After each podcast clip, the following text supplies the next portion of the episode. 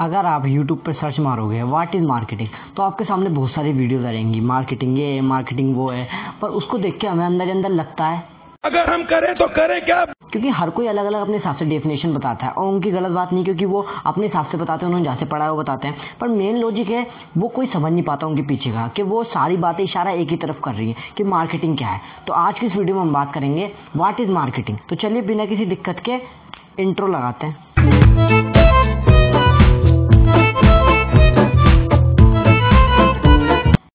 Marketing को very simple way में बताया जाए वेरी सिंपल तो है the positioning of your product in customers mind अभी कैसे होता है? अब जैसे मान लो आपके पास कोई प्रोडक्ट है, अब वो प्रोडक्ट ऐसा है कि उसकी आपने इतनी अच्छी मार्केटिंग कर दी मतलब उसकी ब्रांडिंग इतनी अच्छी कर चुकी है, लोग उसके बारे में अवेयर हो चुके हैं।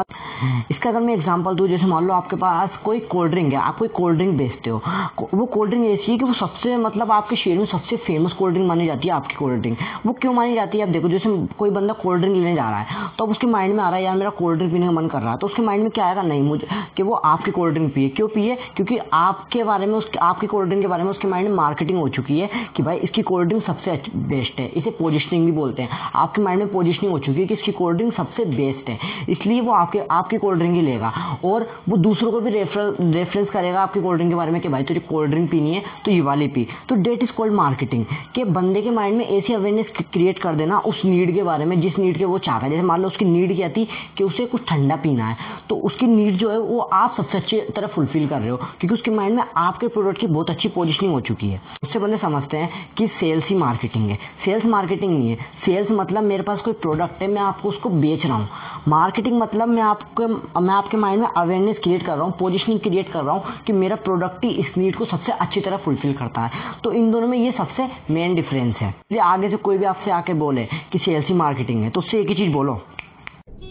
पहली फुर्सत में निकल, कोई ज़रूरत नहीं हिंदुस्तान को तेरी। अगर मैं आपको एक और एग्जांपल दूँ, जैसे मान लो आपकी कोई गाड़ी है अब उसकी सर्विस होनी है या उसे मैकेनिक के पास लेके जाना है तो आप किसी ऐसे मैकेनिक के पास लेके जाओगे जिससे आप समझते हो कि यार ये सबसे अच्छी गाड़ी सही करता है। क्यों? क्योंकि उस मैकेनिक के बारे में आपके माइंड में मार्केटिंग हो चुकी है कि यार ये सबसे अच्छी सर्विसेज़ देता है। आपको मार्केटिंग अच्छी करने के लिए बहुत सारी चीज़ों पर ध्यान देना पड़ता है, जो कि हम आगे भी बात करेंगे। जैसे मान लो आपकी सर्विस अच्छी होनी चाहिए, आपकी ब्रांडिंग उसके माइंड में तगड़ी होनी चाहिए, ऐसी बहुत सारी चीज़ें रोल प्ले करती हैं और आपकी टारगेट ऑडियंस क्या है वहाँ पे? आप किस ऑडियंस को टारगेट कर रहे हो। जैसे मान लो कोल्ड ड्रिंक है। कोल्ड ड्रिंक अब जो कोई मान लो, अब कोल्ड ड्रिंक कौन पिएगा ज़्यादातर? यूथ पिएगा। तो आपको यूथ के माइंड में क्रिएट करनी है मार्केटिंग ऐसे बंदे कोल्ड ड्रिंक नहीं पीते, बहुत कम पीते हैं, जो कि पैंतालीस से ऊपर के होते हैं। क्यों नहीं पीते? क्योंकि उन्हें उन्हें इन चीज़ों के बारे में पता ही नहीं है। पर यूथ ज़्यादा पीता है अपना। जैसे मान लो जो बीस से चालीस साल की उम्र के बच्चे हैं बच्चे का कह रहा हूँ मैं। बच्चे नहीं है मतलब थोड़े बड़े भी आ जाते पैंतीस से साल के ऊपर तो बड़े हो जाते हैं। मतलब जो ऑडियंस है बीस से चालीस साल के बीच में ये ज़्यादातर कोल्ड ड्रिंक पिएगी तो ये आपकी टारगेट ऑडियंस है। तो इसके हिसाब से ही मार्केटिंग की जाती है। हम जो मार्केटिंग के बादशाह हैं फिलिप कोटलर उनकी डेफिनेशन अगर माने तो उनकी डेफिनेशन है the science and art of exploring creating and delivering value to satisfy the needs of the target market at a profit ये भी यही बोल रहे हैं कि आपकी जो टारगेट ऑडियंस है, उनको आप सबसे अच्छी जितने भी कॉम्पिटिशन है, उन सब में सबसे अच्छी तरह आप सेटिस्फाई कर रहे हो जो भी उनकी नीड है उनको, जो आपकी टारगेट ऑडियंस है। जैसे मान लो टारगेट ऑडियंस है आपकी बच्चे।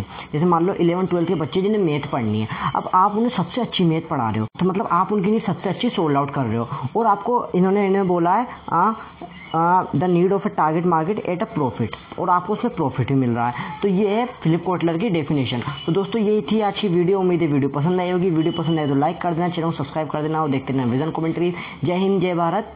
वंदे मातरम।